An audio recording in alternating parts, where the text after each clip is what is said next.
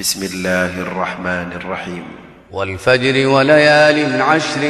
والشفع والوتر والليل إذا يسر هل في ذلك قسم لذي حجر ألم تر كيف فعل ربك بعاد إرم ذات العماد التي لم يخلق مثلها في البلاد وثمود الذين جابوا الصخر بالواد وفرعون ذي الأوتاد الذين طغوا في البلاد فأكثروا فيها الفساد فصب عليهم ربك سوط عذاب إن ربك لبالمرصاد فأما الإنسان إذا ما ابتلاه ربه فأكرمه ونعمه فيقول ربي أكرمن وأما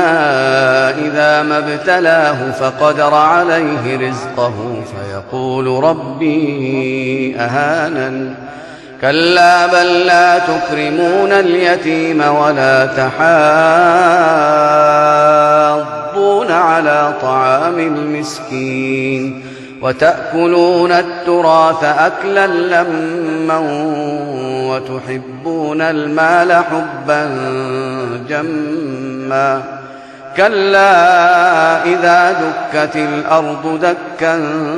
دكا وجاء ربك والملك صفا صفا